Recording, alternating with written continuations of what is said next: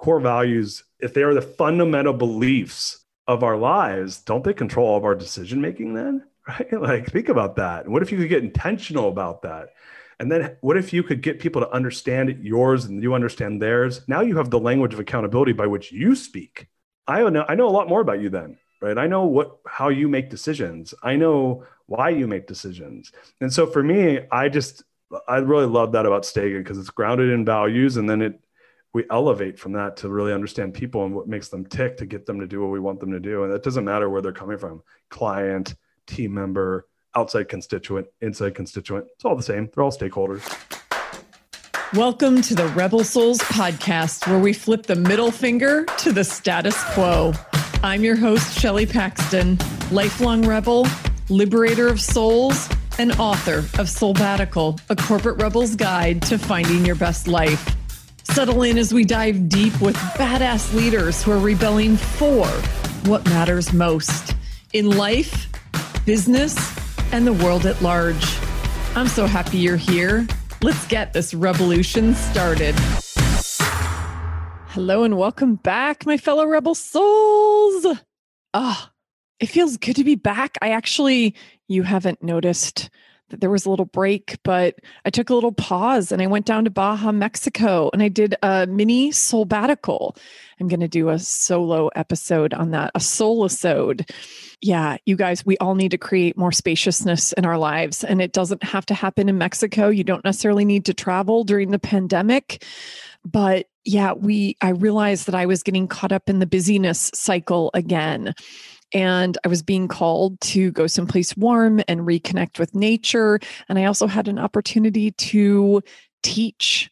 And I'm realizing that this was a big, maybe a swift kick in the ass from the universe to say hello via Chip Conley, one of the co founders of Modern Elder Academy, where I was, basically saying, You girl, it's your time. Step into your role as a teacher in addition to all the other work that you're doing and I think teaching is a big part of liberating a billion souls. And I can see it really clearly now. So I love learning like we do on the podcast through all of these incredible conversations.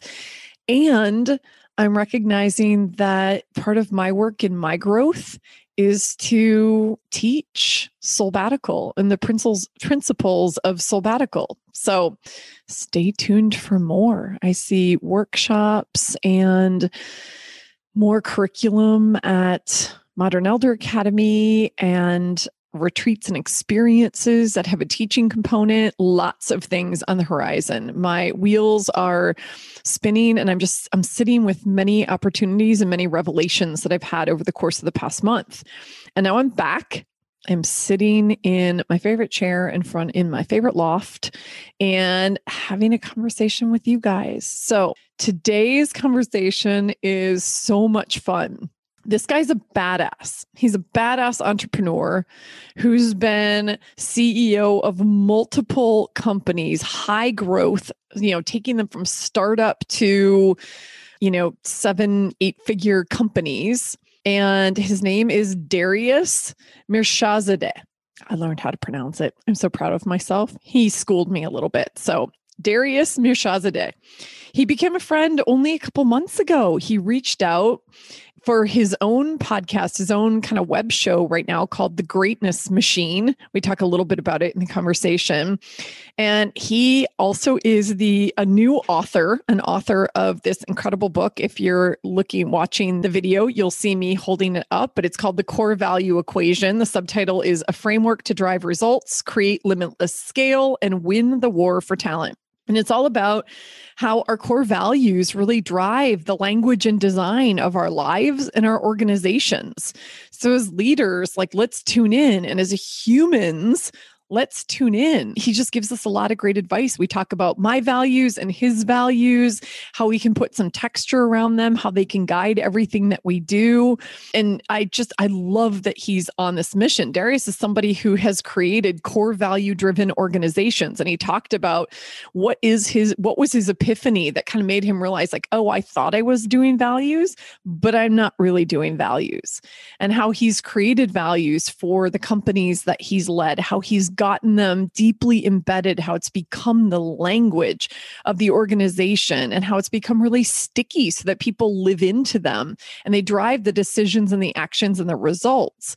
And we also talk about how we can do the same things in our own lives. And I love, he talks us through his six values and how he puts more, I called it texture and kind of sensorial language around what those values are to give them the unique flavor that is Darius, that is not Shelly, that is not anyone else. And it's so fun. He's actually inspired me to go back and look at my values of authenticity, courage, and freedom, authenticity, and courage, which are my top three, and really say, well, let's put a little bit more texture around those to say, what does what exactly does that mean through a Shelly badass rebel lens? What is my flavor of freedom and authenticity and courage to get a little bit more clear on what that means and what I want to design around it? So his book takes you through all this but this is this is a starter conversation to just sort of whet our appetite and it got into this conversation got into all kinds of territory that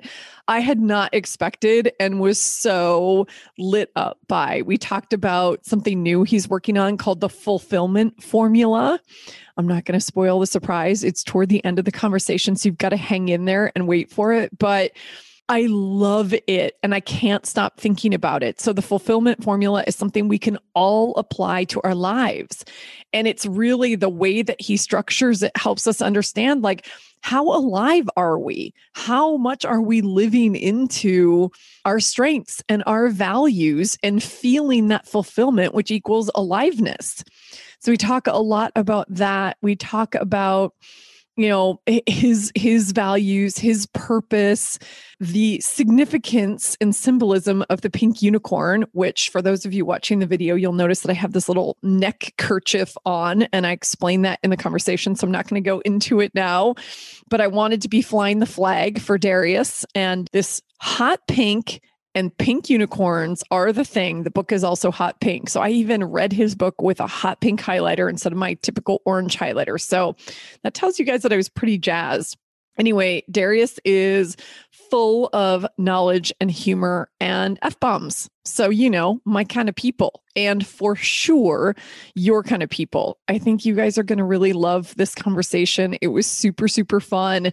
And, you know, he, he brings so much wisdom to what we're doing. He has tons of credibility. He was, he created the 40th fastest growing private company in the US with his twin brother. It was called Twin Capital Mortgage back in the day until the economy went bust.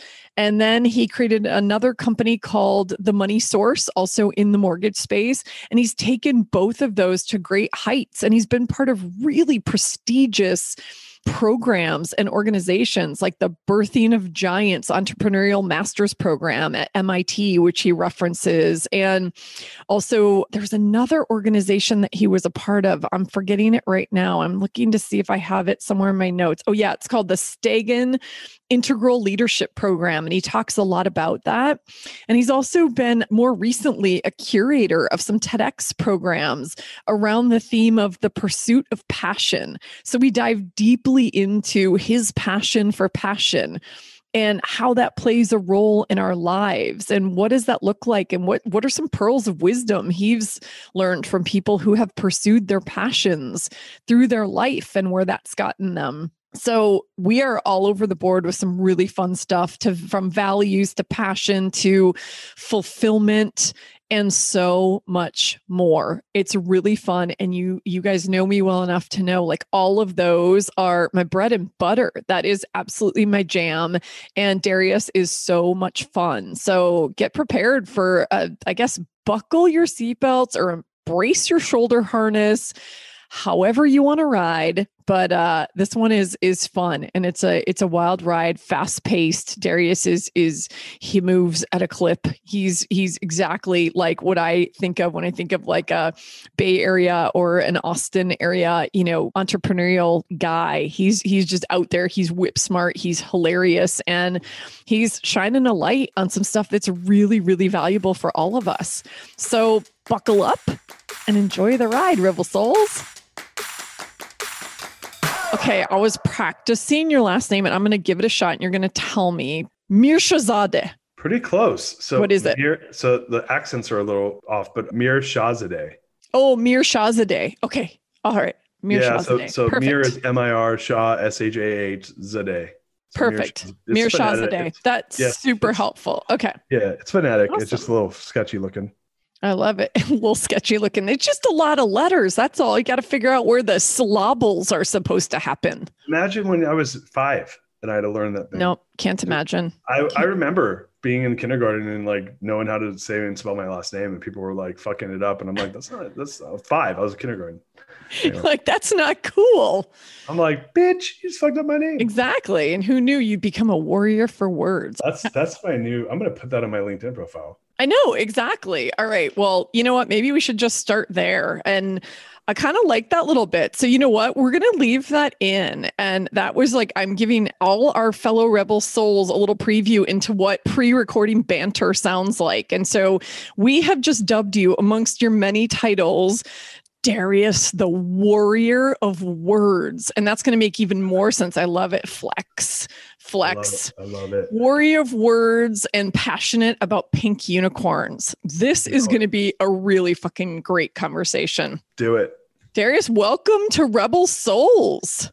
Oh my gosh, I've been looking forward to this literally since you did my show. Oh, I know. That feels like ages ago, but I think it was only like a month or two ago that we did the Greatness Machine. I know. It, it was, I think, two months ago because I, I slowed down the show since then, and I was like, oh, like I had so much fun with you, and I'm like, oh, I can't wait till I do her show. I know. I was looking forward to it. I'm so glad I tried to do one or two of these in Mexico and it was a big old capital F fail because the Wi-Fi is a little fickle down there. So I'm so glad that we were able to push this to do when I'm back in Chicago. But I have to say for those of you who are actually watching us on YouTube, you can notice that I'm wearing like a little flight attendant scarf that has a pink unicorn on it. It's Mhm. not actually a flight attendant scarf. It's a bandana with Darius's pink unicorn mascot on it. And I wore this. You sent me this with your book before you and I even had our first conversation. We read each other's books, and I showed up on the Greatness Machine, your podcast, with it across like around my head like a fucking ninja. And it was so badass. And I've kept it ever since. And today, when I was like, I get to talk to Darius, I was like, can't do that again. Need a new, need a new look. And so, yeah, you Yeah. commented. You were you were proud of me for finding a new way to wear this. I'm yeah, like, I badass flight attendant. What do you think? What do I got I- going on? total pink unicorn, which is AKA badass. Yeah, it's funny. Like I'm like, that's a new deal. Like I think girls and any guys that want to rock out, they should rock the bandana like like flight attendant necktie.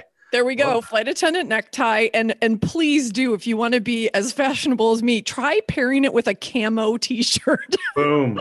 like, dude, that I think that that actually is preferable in my book. oh my God, it's hilarious. Okay, so for those of you who are not watching us on video, you just got like probably a very alarming visual in your mind. But anyway, two badasses talking to each other. Here we are, super excited.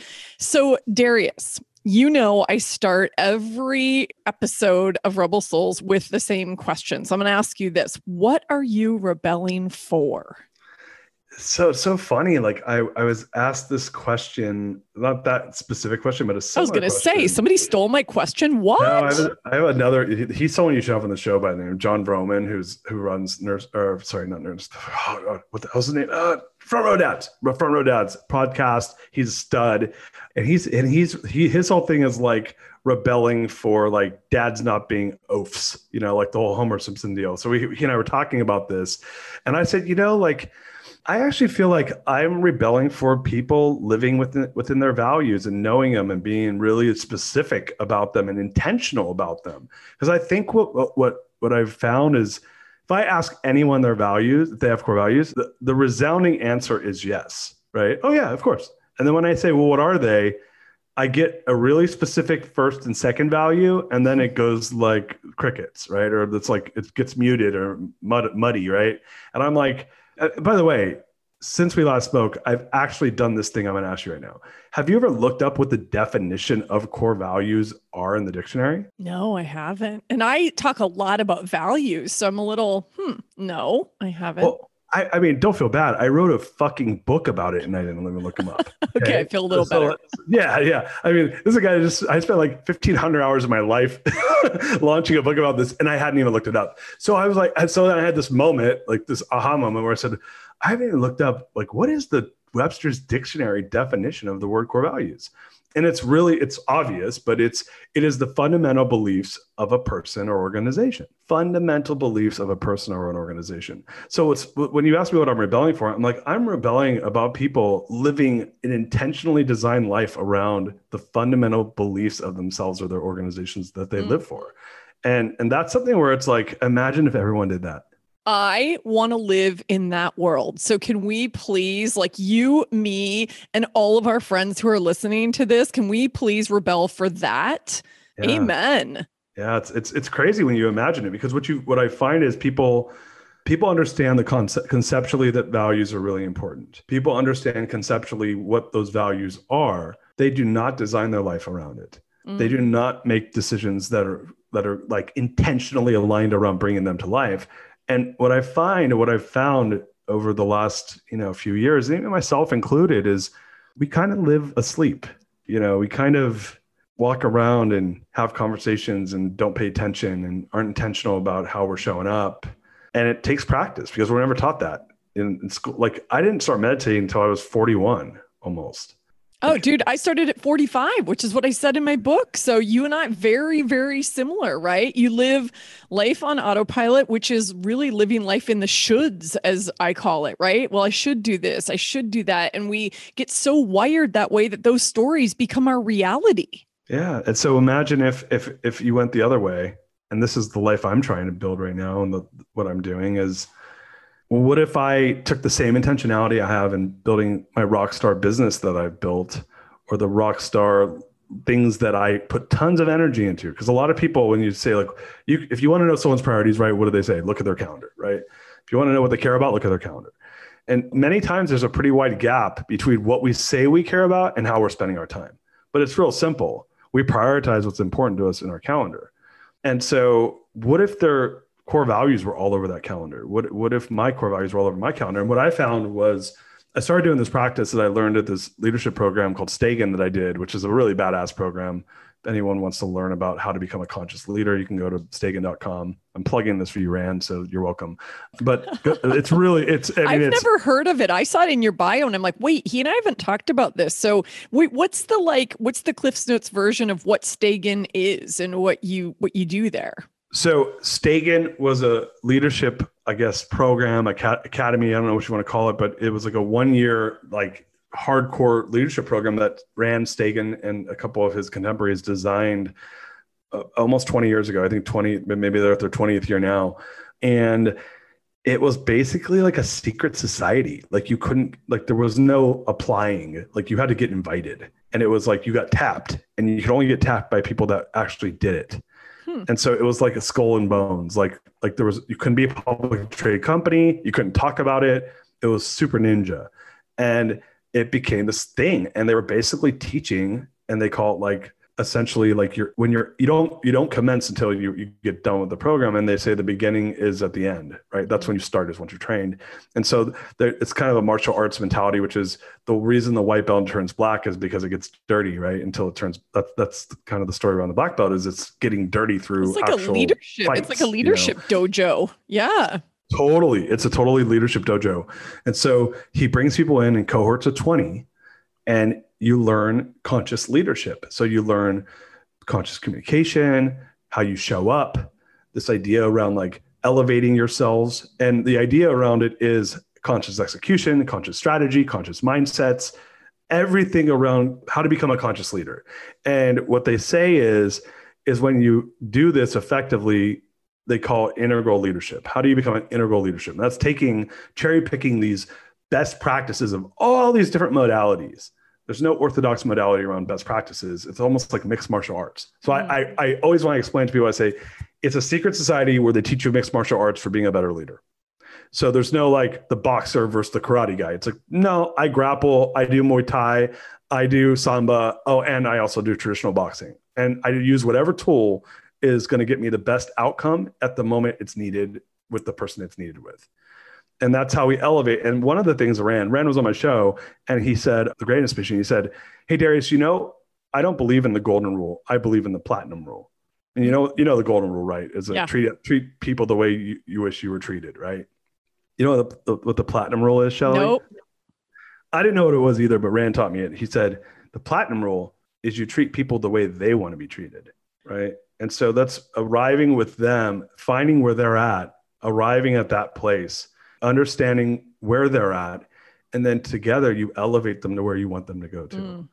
But you don't a lot of leaders what we do is we say go there do that be that and they're like but i'm over here and i like there's a pretty wide gap between what you're asking me to be and what i am and they go you know put up and show up or you're out you know and, and what i found was i'm a pretty assertive person when i want to be it and i was i'm, I'm into strength finder and i'm a, six of my top 17 strengths are influential strengths so and a lot of my top 10 i think four or five of my top 10 are influential strengths so i get people to go there like naturally right but a lot of times they are kicking and screaming and they just don't even know it. And then they show up and they go, I don't want to be here and they leave, you know? But what if I met them where they're at? What if I found what language it takes to get them to resonate? And then I elevate them to where I want them to go because not because I want them to be there, because they want to be there. Mm. Sorry, go ahead. I was just going to ask you, like, what? So, what's an example? I'm, good. I'm so, I had no idea we are going to have this conversation, and I'm so into it right now. Like, I, I can't stop it. So, What's an example of how you do that now? You're a CEO, you run a company, you've run many companies. How do you put that into practice? What does it look like? Well, so it's funny. And so I, I actually exited my company. I left as CEO. I stepped down last November. I, I pulled on Michael Jordan. I'm like, I'm out. And I just dropped the mic and left. Right. And everyone's like, what? You're out. I'm like, yeah, I'm out. I built the company I'd always dreamed about building. I had business partners. I just wasn't, I just wasn't where I wanted to be. You know, I was, I just wasn't li- aligned with my own personal values. And I was like, I need to make some changes. And so I, I left and then I, I exited the company in July. So now I'm coaching. I'm doing a bunch of working with, with high, high growth companies and CEOs. And so I'll use the example of with them because you got like, everyone's like, Hey, it's different when you're a consultant versus a CEO, you know, like you can't just go in there and tell them what to do and they're going to do it. And I'm like, fuck, really? I'm like, I'm like, I want to though, you know. So I found uh, what I'm finding in that scenario, which is an interesting scenario, like coming in as a, I, I'd say I ride shotgun as CEO, right? Like I'm, I'm like probably one of the few people that can go into a, a 10 million, 100 million, or 400 million dollar company, and I've sat in all their shoes. You yeah, know? you've you've decades of experience doing this in high growth companies, and we'll we'll get to that soon. Right. So when I show up, what I'm realizing is no different whether it's a team member or whether it's a CEO I'm trying to influence. Is what I was doing originally was I'm like, all right, I can see where they need to go. Right. And I was like telling, telling, telling, hey, this is where you need to go. And they're shaking their heads. Yeah, yeah, yeah. That sounds good. And then we'd start our, go to our doing work. And then they would start like pumping the brake and not want to do it. And I'm like puzzled because I'm like, hey man, I'm giving you the fucking cheat sheet. Like this is how you do, like you want to go to Z, you're at A, I'm telling you the next step's B. And they're like, nah, man, I don't want to do that. And I'm like, and they're not saying it, their actions are showing that, right? Yeah. And so I'm like frustrated first, very frustrated. Now, now sub out the word CEO, put in the word employee. Hey, employee, you're at A. I want us to get to Z. Let's do it. Yeah, yeah, yeah, yeah, yeah. Hey, dude, why aren't you doing it? I don't want to do B. Now, as CEO, they like look at your face. I'll do B boss, and then they don't do it. you know, so because I'm not meeting them where they're at, I'm like, hey, go to Z. Now, what I learned was when I see that, because sometimes the, the best ones are the easy ones. I don't have to convince my team to go. They're just riding shotgun. Darius says jump over a bridge, they jump over a bridge. Darius says go climb through the jungle, they climb through the jungle. Darius says go fight alligators, they fight alligators. And then there's the ones that are like, I'm not leaving camp, but they don't say it. Their actions say it. They're they're we they go, uh huh, boss, I'll go fight alligators, and they're they're like, no, I'm not, and then they go do the thing they want to do. So what I what I learned in an example that's a long-winded way of answering your question is, when I see that behavior, I don't say, hey, that person sucks. It's my, they they shouldn't be here. I say, what an interesting challenge I've been that's been brought to my attention. What could I do better to get them to understand why it's important mm-hmm. to go to B? And then I show up and I go, hey, I see you're at A. You, you, you know how we want to go to Z, right? And they're like, yep. And I'm like, how can I help you get there? Hmm. Like, like, what what do you need? What what what what do you need? Because it doesn't feel like you're you're into this. And they go, well, you know, there's this other thing we're dealing with, which every time I leave that to go do B, that breaks. And I need support over here on this thing over here that has, it's not even the alphabet. It's actually numbers, Darius. I'm dealing with, you're talking about A's. I'm talking about ones, twos, and threes. And like, I can't leave to go do your B, C, D, and E because one, two, and three breaks every time I do that. And I go, oh, well, let's sit down and figure that out together. And what I found was the minute I would sit down and say, oh, well, let's figure out a plan for one, two, and three, B was not an issue anymore. Yeah. So, well, it's such an empowering question. What you just said, like, what can I do to support you? How can I support you? It's empowering. It's clear that you want to champion them. It's clear that you're there to, you know, to to do what needs to be done to move forward instead of like what feels like prescriptive and directive and all of those things, which is often how leadership looks. Well, yeah, it's like this command and control style of leadership. And so what we learn in Stagen is around integral leadership, which is meeting people where they're at and mm-hmm. elevating them to where we want them to go, right? And getting them eh, getting them to be a part of it, not being forced to go, because inevitably, if they're for, feeling forced, they won't go. And so there's a lot of data and strategies and really a lot of like psychology and science around this and and we learn the psychology we learn the science we read the harvard business review you know articles we read these psychological assessments of what how how and why people make decisions that they're going to make and then there's a whole section on geopolitical mindsets and we learn those which that was like that's absolutely fascinating. Like for me, I that was the thing I loved most about the program, which I'm not even allowed to talk about it because it's what happens at Stagen stays in Stagen. But fair um, enough. but but there, but yeah, it's very cool. Like like just for people that know what I'm talking about, there's autocratic mindset, there's traditional mindset, strategic mindset, pluralistic mindset, integral mindset, and so we start to learn that there's and that's an ideology around spiral dynamics, which people that understand what that is will, will know what I'm talking about. And it all it's all grounded. This is the coolest part. It's all grounded in core values. And I got there intuitively. I'm not a very like academic person. I don't like to study like books and stuff like that. I, I love to read some stuff and I'm interested in learning, but I, am not a person that's going to go do a deep dive. You know, Kolbe, uh, you know, mm-hmm. Kolbe system. Oh yeah. I use Kolbe in hiring my team. Yeah. I'm a six, eight, a six, three, eight, three, right? So, so my fact findings is six which says a lot, right? So I need to know enough and I'll do a fair amount of research, but like at a certain point, I'm done, right? Whereas people with a seven, eight, nine, 10 Kolbe on their fact finding, you're going to go sit there and nerd out on data and studies. I do a fair amount, like more than the average bear. But so with this type of stuff, I didn't do that. I, I kind of, my quick start's really high.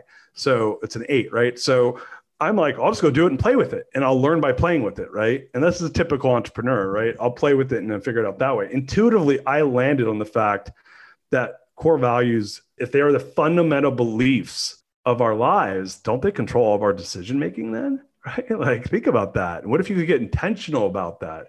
And then what if you could get people to understand yours and you understand theirs? Now you have the language of accountability by which you speak. I know I know a lot more about you then, right? I know what how you make decisions. I know why you make decisions. And so for me, I just I really love that about Stagen because it's grounded in values and then it we elevate from that to really understand people and what makes them tick to get them to do what we want them to do. And it doesn't matter where they're coming from client, team member, outside constituent, inside constituent. It's all the same. They're all stakeholders. Yeah. Well, and I love so this is a good bridge to so a couple things that I highlighted, well, I highlighted a lot of stuff in your book and we'll dive deeper into it, but I want to pick up on what you said about mindset, right? Because core values are mindset and mindset is core values. And that bridge is really powerful. When you kind of brought the book home with, I think you talked about another coach you had worked with, David Zellman, was that his yeah. name? And I love this question he asked, like, how do you get the results you want in the world? And you brought it back to, or he brought it back to, and your epiphany was, language matters. Actually, core values are our language, right? They are the words that help us do the thing and get the results that we want and take away a lot of like, you know, those the decisions we're running in our heads all day long. So that to me was so powerful because I live in the world as a coach, I live in the world of mindset and I was like, that's right. It's so clear. I thought about my own personal values, right? When I left Harley. I thought I was clear on my values, but I sat down and I kind of took the Brene Brown challenge and said, All right, get to your top two values, maybe three. But so many of us are used to circling like 15 of them on a page. Like we've all seen those, and you've seen those that happen in companies as well. We'll take this to the company's realm. But I realized I had done that. I was like, oh, yeah, you know, love and courage and freedom and, you know, kindness and all the things. Yeah, all of those are really important.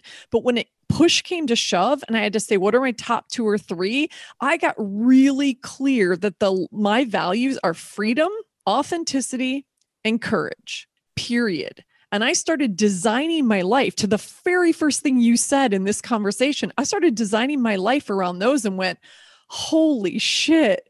No wonder I've been feeling this tension and sort of feeling unfulfilled in what I do. And it made a lot of decisions in my life that much easier. Not easy, but that much easier, right? So, how has that played out for you? I'm curious what your values are and what your journey has been. Yeah. Well, so it's funny, me being the word warrior that I am and being a core value evangelist that I am, I look at so your top three values. Let's just go to your values first, and then we can go to mine. Yeah, sure. So what I have people do is, is I came up with an exercise that I do, which is I do have them rank their top fifteen, but it's with the intention of them figuring out what their top five are, and it could mm. be four, five, something like that. There's a book built to last by Jim Collins and and Jerry Porras, and and, and they did a study on visionary companies over the, in the 20th century, and what they came up with was that visionary companies stood for no less than three and no more than six core values. That was consistent, right? So for me, I, I always land around four or five. That seems like pretty solid to me. The reason for it is that I want to have a well well roundedness around what matters to me, and I don't want. And you can't stand for everything. To your point, there's a prior, and, and I have another friend, uh, Bob Glazer, that was talking about. I can't remember who it was. It was like not the guy that started Jiffy Lube, but it was one of those types of guys. And he said there is a priority of values you have a number one core value that you, like for you you're saying it's freedom. For me it's it's it's happiness. And so what i like to do is I, I, do like to i do think that there's a lot of value around i call those core value themes these more the more generic values just because what freedom is to you may be different than freedom for somebody else right? What authenticity means to Shelley may be different than authenticity to another person. So I do like to translate them because I think that there's a tone in which you live your life, and and the tone again, me being a word warrior, the tone is is where there's a lot of meat on the bone. So mm-hmm. I love to translate those those themes into into words that really speak to the tone of you as a person as an individual or as an organization. And i push for that in the book. I say i believe there's a lot of meat on that bone. So i have an example in the that i that in real life of these two organizations i help them do their values. And and i was never a consultant until really until now. So i used to do core values for fun for people and I had a forum mate that went to Harvard, and he had he's in the HBS uh, Harvard Business School forum with a bunch of the, his graduating class, and there's like a group of seven or eight of them, and they're all CEOs of companies, and he was seeing this person who was a management consultant, and he's like, "Man, you really need to build your core values for your business." My, now, mind you, I had helped him by he was a forum mate of mine. I'd helped him build his, and they had a huge effect on his business. It was just something I had done for fun to help him out. Well, this so is one of your passions, right? Yeah, this and this is early on, right? I was like, my company at that point was a couple hundred employees and grew, you know, triple, quadruple that size. And so I ended up helping him do his values, and they end up with two themes. One of them was there was four themes, but two of them, one was excellence and one was collaboration. And he was a hard driving management consultant. And the language of what those stood for were, you know, and I don't remember what, what, what we translated them into, but they were these like very hard driving, kick your ass if you don't do work, competition wins, ownership to, you know, things you would expect from a management consultant coming out of Harvard Business School. On the flip side, I did a talk at entrepreneurs organization for this group called Accelerator, which is their less than a million dollars in revenue companies. That it's a feeder program for EO, and and at the end, it was on core values, and, I didn't know it at the time, but I was contradicting all the other speakers that day. And at the end of my talk, this guy comes up to me. He's like, "Man, I loved your talk. Like you literally said the opposite of what everybody else said." And I said, "Oh, well, that's probably because they haven't experienced the problems that they will with their answers until they grow more." And which is, you know, inevitably what happens when with if I'm coaching a 10 million 10 person company to become a 20 person company, my solution may not work at 40 people, you know. But if you're Darius and you're like, yeah, I've, I've grown from zero to a thousand employees, like I've broken it already at 40, and then I broke it again at 80, and then I broke it again at 160, and then I broke it again at 320, 640, and all the way up to a 1,000. So I broke it five different times, and I saw, oh, that what worked there didn't work here. And so I was basically saying, well, yeah, they hadn't thought of these five things that are going to break later, and they should, my way kind of sidestep all those landmines. And so he had the same themes. Two of his themes were the same excellence and collaboration.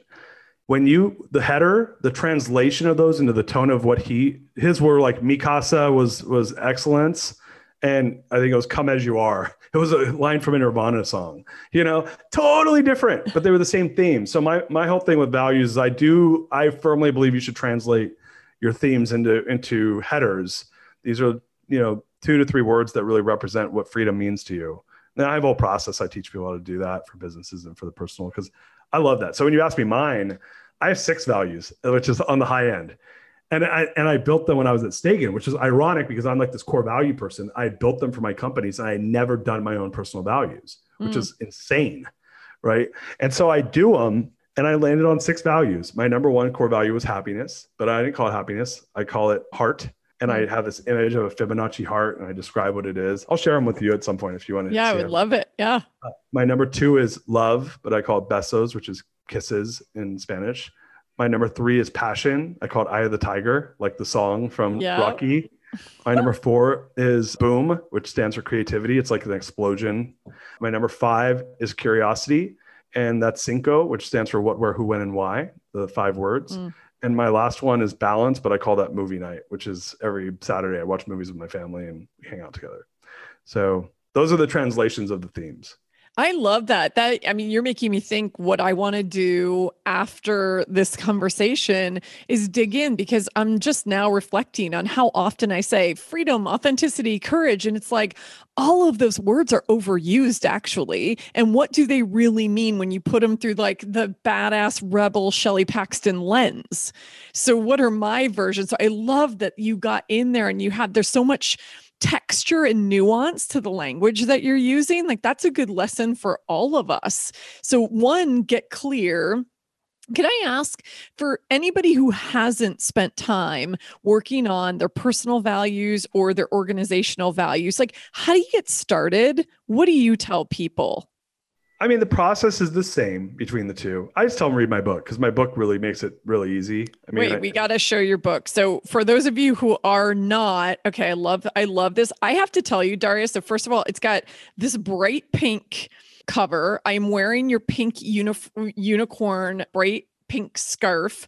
And in honor of you, instead of pulling out my orange highlighter, I pulled out my pink highlighter. And so there's oh, pink nice. highlights all throughout your book. And his book, just so you guys know, especially for those of you who are listening, is called The Core Value Equation A Framework to Drive Results, Create Limitless Scale, and Win the War for Talent. I found this really, it really, really fascinating because I was thinking about God, Soulbatical is on this growth trajectory, not necessarily like, you know, the companies that you've run, that Twin Capital Mortgage and what the money source, I think was your most recent one. I mean, you've been the CEO of these super high growth companies and recognized in recognized for the work that you've done. I hope we ultimately are on that that trajectory. I think this is a huge movement and we're at the very, very beginning. But as I was thinking about this, I'm like, oh, this is amazing work. I want to do this. So this is the handbook, exactly yeah. as you said. Like this is the handbook. It takes you step by step by step to how do you actually actually I want to say, will you tell us the story of what led you to this moment where you had like that holy fuck moment? You're like, I don't, I I haven't done a good job like creating core values for my own organization, even though I thought I did. Like, what was that moment? Well, yeah, there's there's two. One though that was like the gut punch that that that really like there was an early one and then there was the real the big one. So the early one was when I rolled them out to the team and I didn't even get I didn't I was I didn't understand then what I understand now. In retrospect, I was like, oh, I fucked up. you know, when I rolled out the core values to the team in the middle of rollouts, one of our I did it over like a conference call which was weird because we were all in the same office, but there was 150 people. We didn't have a big enough space for everybody. And so I did it over conference call and, and, and the way it worked was that I had six values. There were, there were like these sentences that were like 76 words long. and I was reading, and I think I was on my third value, and I was reading them out loud. And one of our salespeople, she didn't mute her phone, and she's like, and she just like was like talking to somebody else, and she goes, "God, this is such bullshit." Ouch.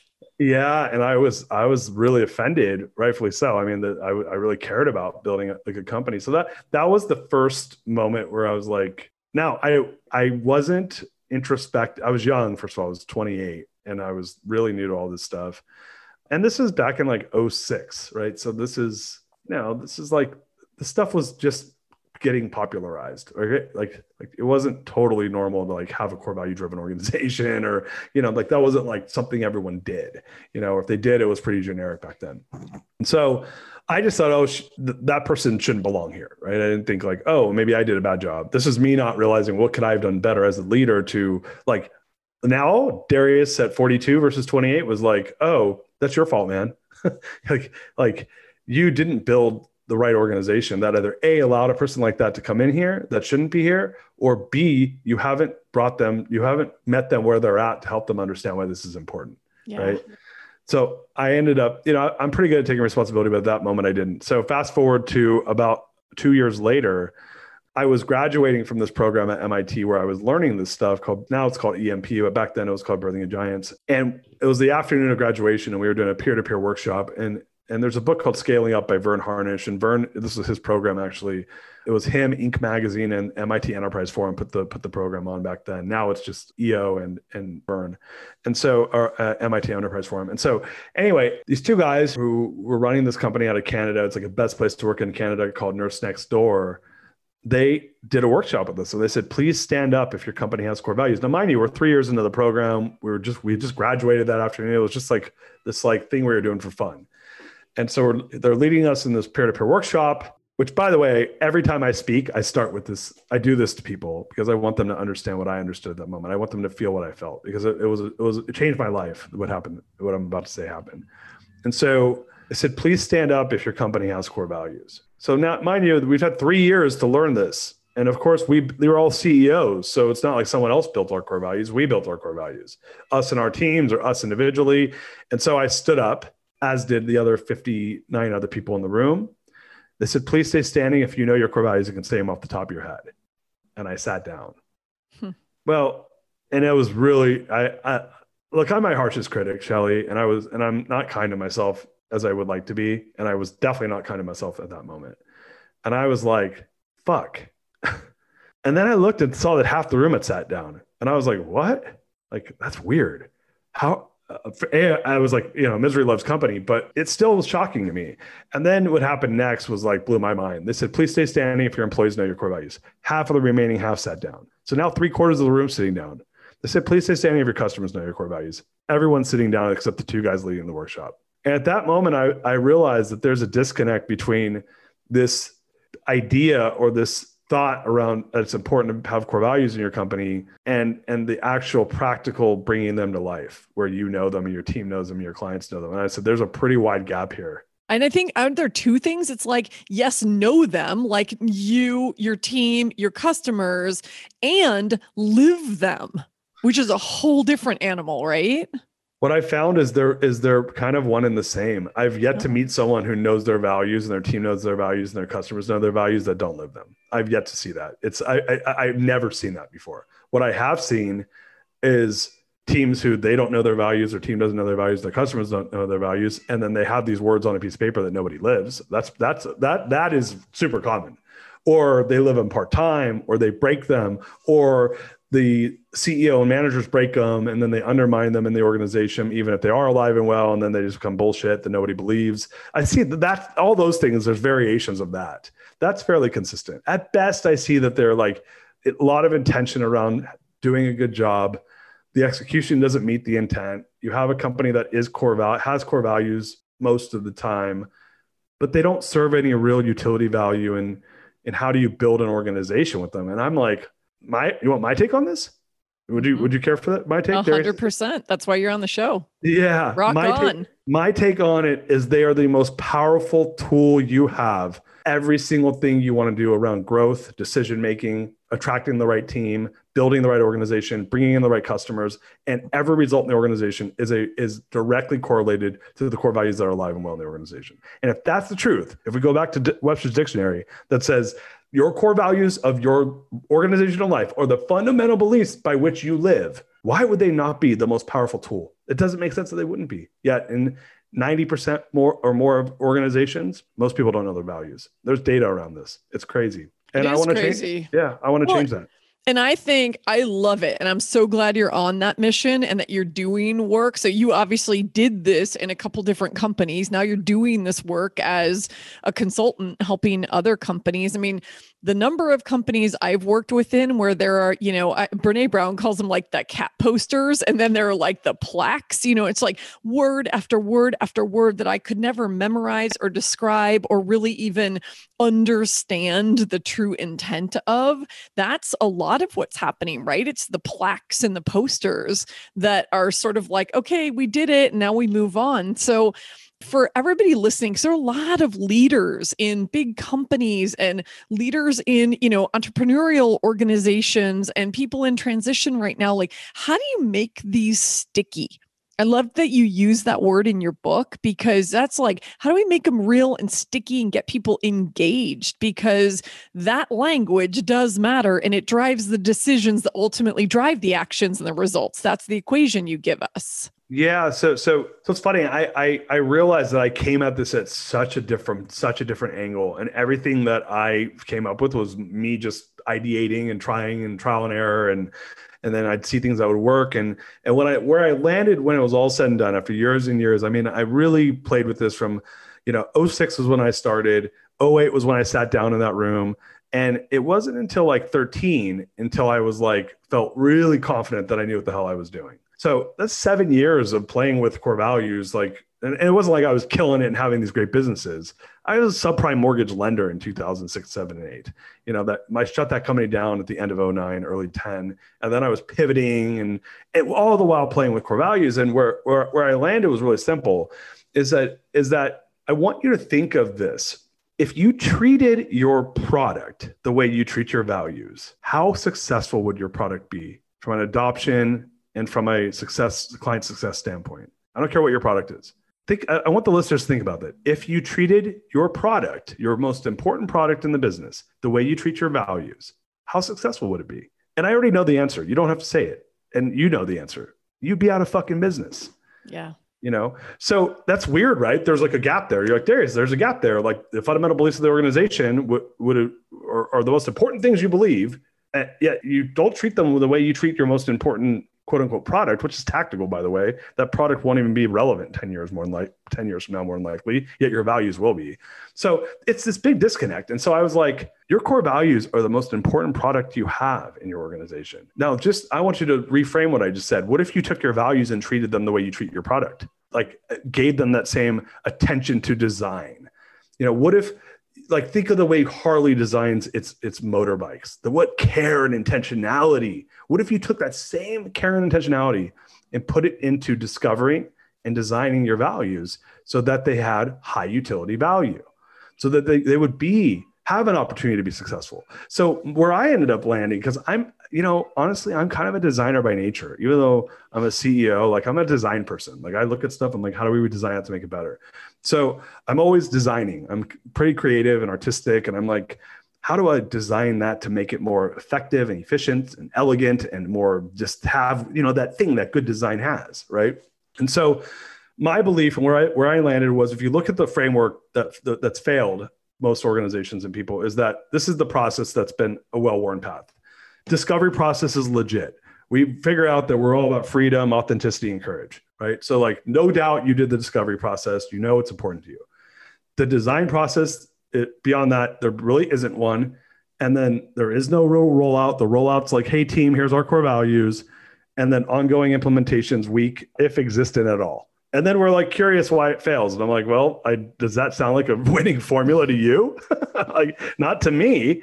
That's you know? plaques on walls. That's like Dude, what you cool. call words on paper, right? I say plaques on walls. You call it words on paper, but it's really meaningless. Yeah. It's like, hey, it's a box you checked and then you went and did business as usual. Right. And so what I figured out was the discovery process is important. Like, I need to know that you're about freedom and courage. I need to know that you care about authenticity, but then I need to design those for high utility value. And and so my, I think that's actually the biggest thing my book does is is if like the discovery process is a well worn path. You got to discover what's what's meaningful to you. And what I say to people when I say it in the book is core values don't need to be nice. Hmm. Be authentic. Own what you are. Everyone has that friend who's a dick and that you still love. Like if that's what you are, that's what you are. Sorry. Like, like you're better off coming out because guess what? Everyone's gonna fucking know one way or the other anyway. It's just a question: Are they gonna know day one or day ninety? They're gonna know, and when they know, they either are gonna be stoked or they're gonna feel deceived or they're gonna become apathetic. There's one of those three, right? Yep. And so I'm like, be what you are, own it. You, I would rather have a smaller group of raving fans than a bigger group of apathetic people that can get picked off by the company. or detractors, right? Yeah, right. So, so you could get the detractors, you could get the the the you know, I want the promoters, I want the those raving fans, right? I don't want the passives to show up. I don't want the detractors to show up. Yet we do this, you know, in our business we don't do it, but with our core values we do it all day long. And so, and I know you're a marketing person, so what I'm going to say is is controversial right now. I said I blame marketing and HR people for this because they haven't told people to be authentic. You know, mm. maybe good ones like you do, but like in your former life, but a lot of other ones just like, no, that's gonna like rub clients the wrong way. And I'm like, oh, like, yeah, totally. Good.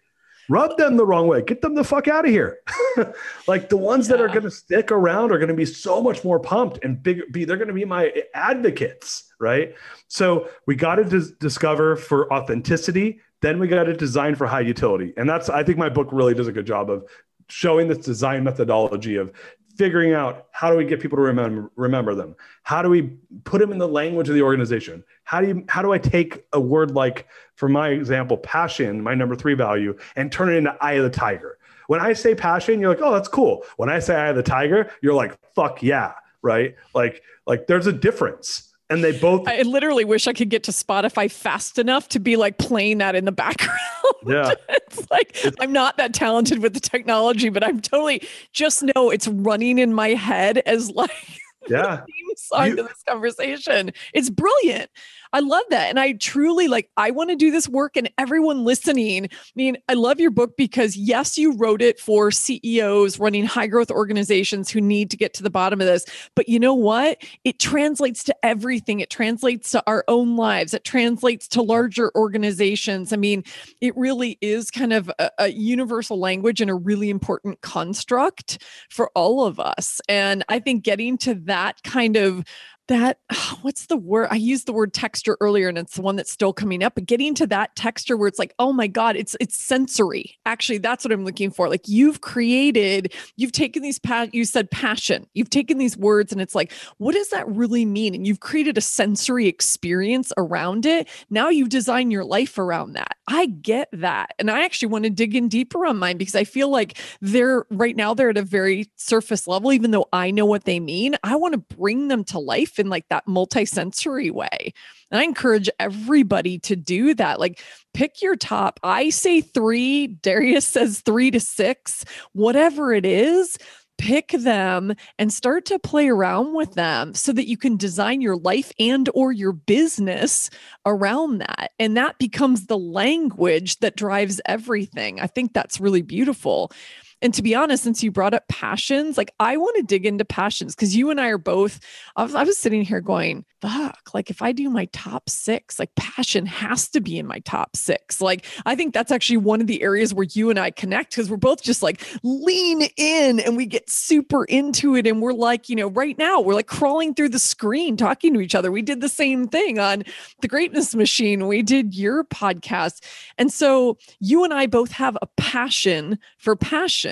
So let's dig into that for a couple of minutes because one of the things I'm most in you're such a multi-faceted character and so i guess a couple of things that i want to talk about like one is the work that you've done around passion so you were a curator for uh, like a couple of tedx events i think around yeah. the theme of the pursuit of passion and that's something that like lights me up and i read i don't know where this was it might have been on your website or in something that i've read about you but it said the idea is that it's about identifying and connecting with your true passion in a sustainable and meaningful way.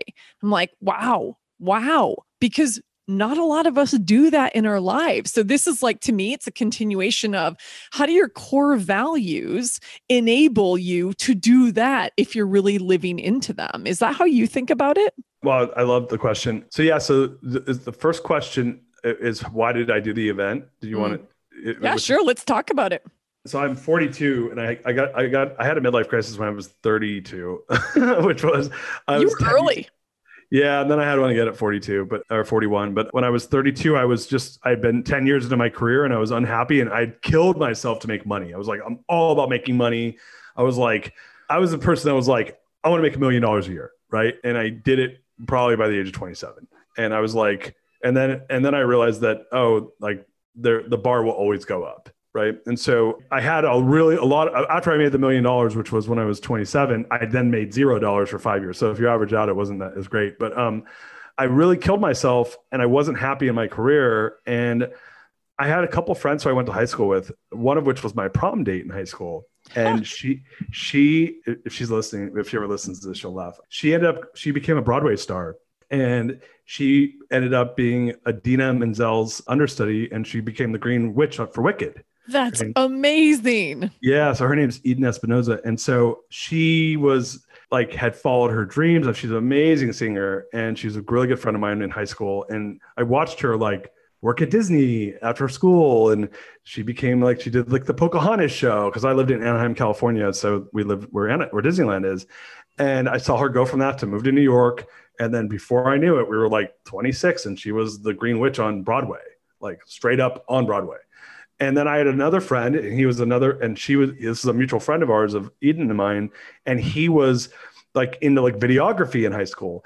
And here he was like like literally like killing himself to do film. And before I knew it, he was like shooting every major pop star's music videos. Back when music videos were a big deal on MTV, he was like Britney Spears and Kesha, Black Keys. He won a, and he ends up winning a Video Music Award, MTV Music Video Music Award for best best new video music. Oh, this is like an 08. And so I saw these people who had like totally followed their passions and had done these like amazing things, not for money, like because they loved it. And here I was chasing dollars and like failing. And and not feeling happiness is your number one value. I'm guessing you didn't find happiness in the money. No, I mean, I, I, I mean, I like money, but but it didn't satisfaction and happiness. You know. Well, you know, fulfill. I talk about it in terms of fulfillment, right? Yeah. Like happiness and fulfillment are two very different things. Yeah, yeah, yeah. If I, I wasn't fulfilled, and at that point, I wasn't that I wasn't making money, so I, I didn't. I wasn't having that. So it was like, well, here I am working for money and not making it, right? So like that's even worse. Like let's just imagine you're like tr- all you give a shit about is making money. You're killing yourself to do it, and you're not doing it, and you're not happy, right? Like that's a triple whammy of, of shittiness. And so I was like, this sucks. And I and then I'm looking over my shoulder and I had these people that didn't chase dollars, they chased their passions, and they were crushing it, doing these really cool things. And I was like, you know what? I'm just gonna do something that has nothing to do with making money. And I had a friend, his name's Cameron Herold, He's a pretty popular speaker, and he he has this thing where he was the COO of 1-800 Got Junk, and he he did a TED talk for how to teach your kids, TEDx talk for how to teach your kids to become entrepreneur, entrepreneurs that went viral. And I got and I was like, oh, what's this TED thing? like this is back in like 2007. Yeah, yeah, yeah. And, you know, it was before it was really big. And so I started following it, and I I don't know what it was like like everything in my life. I'm a I'm a I'm a you know I'm a quick I'm a learner. So I fact finder as I said in Kolbe score. So I went and looked, and I found I'm like, oh, you could a, you could do your own TEDx event. It's a community organized TED event. You just have to apply for a license. So I was like, I'm gonna like do this event, and I'm gonna get everyone I could find who live their passions to create greatness in the world, like that. We're doing it despite the odds because it was something they were passionate about. And I just decided like to go out and I spent one year building this incredible event and I ended up curating it. And I'll, I, am gonna tell you, it was one of the top five days of my life. Like when we did mm. that event, it was so cool. And I just felt like it was so cool to watch people that that's what they cared about and to see the, the energy they brought. And so for me, I realized I'm like, this is a really big part of, of this is important for me. And I, and I ended up doing another year, but then I started my next business and that sucked all the energy out of the room. And, and I've kind of put it on the back burner and, and then, you know, and then last year I, I had that moment again where I was like, what am I doing in my life? Here I am now running a, you know, nine figure company. And, you know, had you, you know, told me 10 years earlier that I would be doing that, I would have been like, oh, you're going to be as happy as can be. And I wasn't. I just wasn't satisfied. I wasn't fulfilled. And so I left. I left that business. And then I started the Greatness Machine, which is the, it's basically that TEDx turned into a podcast, which is that's how I met you. Was I'm like, this girl's doing some fucking awesome things, and I love her energy, and I want to talk. I want to meet people like Shelley that are living their passions to create greatness in the world. And so for me, passion's everything. You know, it's a, it's it's an important part. I want to be passionate till the day I fucking die. You know, like I want to be last dying breath, like knowing that I went out all in, like just doing what I want to do, how I want to do it, when I want to do it, with who I want to do it with. Amen, brother. And I'm so glad it brought us together. I have a question. So, from the TEDx event that you curated, the pursuit of passion, to starting the greatness machine, which is talking to people whose passions have led to, you know, the things they're doing and fulfillment in their lives and the journey that they're on, like, this is a big topic for people. And I think it's one that so many of us, and I'm guessing a lot of people, you know, our fellow rebel souls who are listening to this right now, really wrestle with. So, what are some of the nuggets of wisdom or advice that you've gleaned from these conversations around passion that can help people take steps forward to pursue theirs? Because often it's scary as shit. Yeah, yeah, the work's hard to do. Uh, I mean, I, I, I stepped into the abyss. I left my job a year ago, kind of like how you did. I was yeah. like, I mean, we had the same deal. Like, I left my job without another job. Like, and I was like, I'm taking a, a year off, which which is a lot of time to take off. Like, and by the way, like that's a really good way to mind fuck yourself hard. Like, leave something that has your cup totally full to an empty cup with a ton of spare time and, and nothing to do and sprinkle in a little bit of COVID, and you're really going to mind fuck yourself because now you can't even leave your house, right? And so, anyway, it was an interesting. I will say my salvation was doing my book launch. Like that gave me something to do to get really refocused. But you know where I've landed right now, and especially with some of it's with talking to people on the show, and some of it's just been my own work, like doing Stagen and writing the book and playing with these. I call them, you know, I guess assets around like these are assets that we use in our lives our passion our purpose our, our what are our talents you know how aware are we what's our level of awareness? And so i've actually landed I, I there's this thing i'm toying with that i haven't trademarked yet but i'm thinking about doing it. I'm calling it the fulfillment formula. Mm. let, me, let me tell you what it is. Yes please. That's right up my alley as you know. So I started doing so I about since we last spoke, I started high growth CEO coaching practice and I literally went from like zero to 10 clients in like six weeks. and, and I, which is like, my friends are like, Darius, people takes people like four years to build a, a coaching practice that fast. I'm like, yeah, oh. but I have to say, I'm not surprised at all given your background and your experience. Yeah. But good for you. Congrats. That's huge. Yeah, no, thank you. So I said, well, like I said earlier, I'm like, I'm like, I ride shotgun. I'm the CEO. I'm like, hey, you're a CEO, lonely at the top, building a high growth business and getting your head kicked in. I'm your guy. Yeah, exactly. I've been there and done that and like I know where all the landmines are. So uh, so these guys are like these guys and girls are hiring me really quickly because they're like, I'm so fucked up. I need help. I'm like, no, don't worry about it. it. It's gonna suck, and I'll make it suck less, and I'll probably help you make a lot more money and enjoy what you're doing. You know, because yeah. I didn't do it. You know, and eh, here's the funny part, Shelley, is the medicine I'm serving is my own medicine, right? It's like the shit that I have a hard time doing right? I'm just it's I, am I'm, I'm a good workout partner. I will make you work out harder, than, but then I can make myself work out, right? Yep. uh, same thing. I get served that up every day. My clients are a mirror. Every single freaking oh. day, my clients are a mirror to me. But I also want to like, I really want to emphasize like we undervalue and underestimate all of our collective experience, like the work that we've done and our lived experience in the world. And you're proof of that. It's like, we're like, oh, well, I haven't coached people, or I'm a new coach, or I'm a whatever, whatever, trying to get into this space. And we kind of dismiss all this experience. The reason why people are coming to you is because it's like, shit, he's been in this seat. Exactly what you yeah. said. He knows where the bodies are buried, where the skeletons are in the closet, where the landmines are. And so I just encourage everybody who's listening to think about what it what does that look like in your life, right? There's a lot that we can do. We're just not bringing along that experience. No, I, I totally agree. And to your point, like, I, I mean, I have high self assurance. So I was like, of course they love me. You know, I'm like, I'm the best. but then I'm like, you know, building the airplane while, while it's flying and, and it's cool. But one of the things I started coaching on, which was this thing called the fulfillment formula.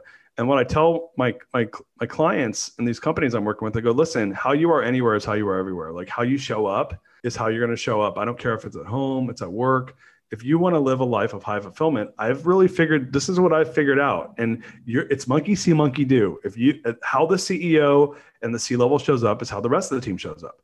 So where I've landed is this. And what I did in my business was I got really into Strength Finder, which is Gallup's tool for engagement. Are you working in your talents? Are you doing things leveraging your talents? Because we know when we are. So I say, I make them rate themselves on one through 10 on their talents. Are you working and living in your talents, right? Are you doing things where you feel alive or are you working out of your talents? Because when we work in our talents, we feel energized. When we work out of our fa- talents, we feel tired, yeah. right? So like for me, I'm like, I don't want to feel, I want to work in my talents as much as I possibly can. Then I say, so I, so the fulfillment formula is rate your, figure out what your top five strengths are. You can take a strength finder test or a Kolbe or I like strength finder.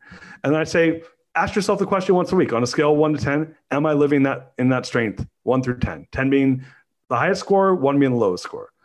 Add them up. One through 10 there's 50, 50 10 10 10 10 there's top five. Are you scoring what are you scoring out of 50 then i do the same i have people run through and figure out their values so i would say hey Shelley freedom authenticity and courage are your top three values how would you rate your how well you lived in freedom this week like here yeah. let's do it how, how would you rate your freedom score for the week? Um, oh my God, off the charts, like a 10, because awesome. I've basically been spending time in Baja, Mexico. Cool. Authenticity, one through 10. 10. And courage, one through 10. Probably a seven.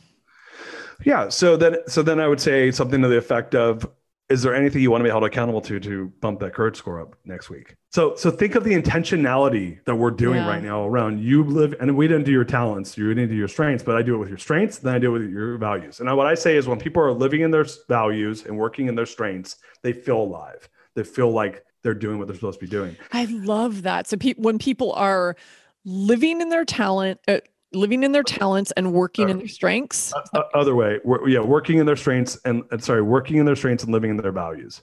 Got it. Working in their strengths and living into their values. And the closer you're getting that to a perfect score, the more alive you're going to feel. Yeah, so, I so, love yeah. that formula. Yeah, it's. To, I'll send you the worksheet on it because I built this worksheet, coaching worksheet that I use, and then uh, and then what I'd say is I divide that by their level of awareness and so I have I have four areas I measure for awareness, and I stole this from from one of my forum mates. He calls it MEDS, and it's meditation or mindfulness. So mindfulness, exercise, diet, and sleep.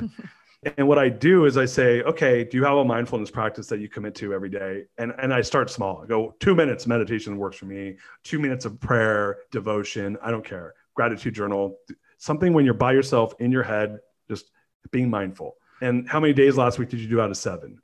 So seven is you did it seven days, one is you did it one day, you know, or zero or zero zero days, right? And then I do the same for exercise. How many days did you exercise last week? And it's and and by the way, I make it easy. 10 minute walk walk around the block is exercise in my book. You don't have to go and do a triathlon. So how many days did you exercise last week out of seven? I'm gonna skip diet because this one's I'm still playing with this, but then I say sleep. How many nights of good sleep did you have last night, mm. last week? How many nights out of seven did you have good nights of sleep? Seven out of seven, five out of seven. And then I, I make diet on a scale one to 10 because I was making it on how many days of good diet. They're like, well, what if I have one beer or something like that? I said, all right, let's do your diet on a scale one to 10, 10 being the best diet, one being the worst. So that scores out of 37. And so I just have them rate it. And I say, listen, if you live in your strengths, or sorry, work in your strengths, live in your values, and those are the highest scores possible, and you have a high level of awareness, you're showing up and being present in good health, exercise, hormonally balanced, good diet, good sleep, have those mindfulness exercises. Like we're showing up at peak performance. Like when we feel good and we're doing what we love in the way we want to do it, that's the good life right there, mm-hmm. as far as mm-hmm. I'm concerned. I love, I love that. And I'm realizing I talk about so much of that with sabbatical using different language, but that's what it, exactly what it is. And this is, I, I'm on a mission right now to bring sabbatical back into the corporate world, into business to say, why are we not living these principles more? Why is radical self care not on the C suite agenda? Why are we not normalizing the conversation around time off? Putting humans first so that we can be more productive and more creative and more innovative and give ourselves that space, you know, to marinate and to percolate on on ideas and to get inspiration from places. And so much of that factors into exactly what you're talking about. And you add the strengths piece to it and it's like boom. I get it because i talk a lot about the soul the soul fuels and the soul sucks and that's what you just described right? Yeah. the things that are not in your strengths suck the living daylight out of you and the things that are and that are also in alignment with your values fuel you. Yeah it's and like like you asked me like how do i live a passionate life? And it, for me it's taking all those things and then the last part is pick a big pick a big target. Like pick mm. something like pick something that you want to work towards that's bigger than you. And that's you know that's living a purposeful life. Like you know for me my core purpose is to live a poetic life and a life where i, I help people be live engaged and for me to be engaged right? So for me that's that feels good. How do i teach engagement? How do i live in engagement and live a poetic life? Again being a word warrior like words matter to me. So that's my that's my superpower. And and doing it in those ways like if i'm fighting for that bigger thing you know and doing it in my strengths within my values with high level of awareness like dude i'm a fucking happy camper. Like that's that's when i'm good. You start fucking with any of those like i can tell you i'm going to go off the rails. I'm not going to be good you know that's um, so so yeah that's it. this idea of living a poetic life. So i think i just made sense of something i had written down when i found out. I follow you on social media and i've seen that your kids names are rumi and pablo. And suddenly the light bulb just went off. I'm like live a poetic life. Holy shit i get it. That is so beautiful. Yeah, tell me, yeah. quickly tell us the stories behind their names and obviously your love for Rumi and Pablo. Yeah. Yeah, no, my kids are my, my heart. Yeah, I named it. We named both our kids after poets of love. So, like, my first son was named Rumi after Rumi, the poet, and then my second son's Pablo after Pablo Neruda, Argentinian poet of love. And so we named them after poets of love. And I'm like, I'm just hooking them up for when they're they're dating in the future. They can like they have a cool thing to tell to tell to tell this the, whoever their significant other they're pursuing is. What was funny is the second my second son that was an easier that wasn't as big, big of an argument. My, my older son, we like, we were battling on his name hard. My wife wanted to name him Pablo and I wanted to name him Rocco. and she didn't, she was like, Rocco, what the hell's that? And, and we were like battling, but uh, it was, we were reading poetry. Uh, we, her aunt brought a Rumi book in, into the, the, to the room, like where we, she was having him and we read it. I'm like, what, you want to name him Rumi? And she's like, yeah. And my last name's 12 letters long with two silent H's. So you'll notice both of my children have two syllable phonetic, like easy to pronounce first names. Keep that, it simple. That, that was totally intentional. That was by design. There you go. that brings us full circle. It's poetic and by design, which sounds like it fulfills and in, li- in alignment with your values because you said one of your values is love. And I do remember it besos, which is kisses in Spanish. Yeah, yeah, beautiful. It's, uh, yeah, no, thanks. So, yeah, like uh, you know, like I think we all do this. We intuitively, if you, you know, I express myself with words. I, my number two strength is communication, so I love words. Right? I like writing my book was fun. I enjoyed it. Like expressing myself through through speaking is like I, I get I can't have more. I'm having so much fun right now. I can't even tell you. Right? Um, we share that. We share yeah, that. Totally. Like, right. This is our jam, and this is our element right here. Yeah. Yeah. Yeah. This is like the bomb. And so, yeah, you know, I I think that you need to listen to yourself, right? And, and, the world will tell you that like don't do this and this is the way. And and I just grew up being told all these things I was supposed to do and how I was supposed to do them and who I'm supposed to be and what's important and how to dress and and all this stuff. And yeah, the realization is all those people can go fuck off. You know, like you know, when you're taking your dying breaths, it's not going to be like, how could I have conformed more to how others wanted to see me? like oh my god this could not it could not be a perfect more perfect sort of like tie the bow on this whole conversation because this is rebel for who we are what we want and the impact we want to make in the world. And let's not live life on other people's terms. Let's flip the middle finger to the status quo which is exactly what this whole podcast is all about and of course the reason why you were a perfect guest oh, so will yeah. you please tell everybody where they can find you now that they've fallen madly in love with you and your passion and the fact that you gave your kids the names of poets of love, both of whom I love, by the way. So that's why I was like, I think that's what's going on there. But I just, I love it. I love it. So, how can people find you and follow you? Yeah, like I'm on all social media, so I love. I, I mean, I'm, I'm, most. I love Instagram the most out of, out of all the social media because I think the other ones have problems, but but I'm on them all. Um, Me too. Yeah, I love I love Instagram. So yeah, you can go therealdarius.com so www.therealdarius.com and then all the socials there. And you can I, my live stream. It's it's on a bunch of different platforms, but Facebook's kind of where we house most of that. You can see it on YouTube as well. And I do those shows on Wednesdays live, and then and that's being converted to podcast as well. And the podcast is not up yet, but that'll be on all major platforms as well. But yeah, the real therealdarius.com. You can email me at darius at therealdarius.com. I, I respond. But yeah, socials where to find me. Perfect. I would give you the all book. The- where can we buy? Yeah, we'll we'll put all of this in the show notes and we can buy the book anywhere you can buy books? Yeah anywhere you can buy books. You could go to, through my website or amazon or you know wh- whichever. It's it'll but anywhere you buy books it's it's in all formats kindle nook audiobook regular book hardback softback however you like it so I I, I, I, I, put it out there in every format so people wouldn't have an excuse as to why they won't read it.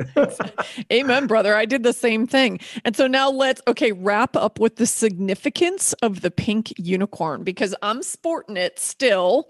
Yeah. And and I just and I love it. And it's behind you for anybody who's watching the video. You've got the pink unicorn on you. Oh, wait, we got a good story coming. Okay, you just grab something off your wall. I so this is a old as you can see the cracking of the of the screens. Oh yeah, yeah, yeah, yeah. Yeah, of the, the silk screen. So my oldest son, who will be 11 on December 29th, he was just like a, he's a, he's a really eccentric Rumi. He's a really eccentric kid, and he when he was like two was like busting tutus and called himself a princess and was just like like it's just like that was his jam, dude. Like pink and princess and and he loved Pinkie Pie Pony from My Little Pony. Like he was like all about the pink unicorn on My Little Pony. And so my wife, who is very art- artistic, she always makes us T-shirts for Christmas. She silk screens. She's a silk screener, so she silk screened a pink unicorn T-shirt for me and my son. And and this was in two like December of 2013. So he would have been I don't know three years old then, and or almost four. And so I I was building my company, the Money Source and Friday we would do casual Fridays. And so I just rocked my t-shirt because like it was Friday. And I wore the pink unicorn t-shirt one day. And my staff went fucking crazy. And, and I had been trying to figure out a mascot for the core values for a long time because we were a core value driven organization and I was all about the core values and our core purpose was to grow happiness. And, and there, you know, there's, I had already been building these cultural assets in the business. And I just, you know, I, I'm all about not forcing it, right? When you design this stuff, you ask me, how do you make it come to life?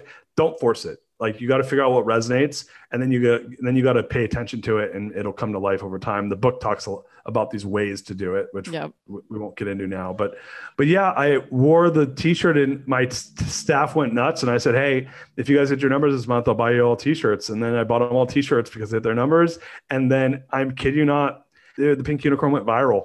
Like like everyone and, and i said it's in the book i talk about if you want the core values to go viral create a core value mascot you got to give people assets to remember it off of. And so for so us, fun. Yeah, people dug it. So when I left the company, I'm like, I'm taking this shit with me.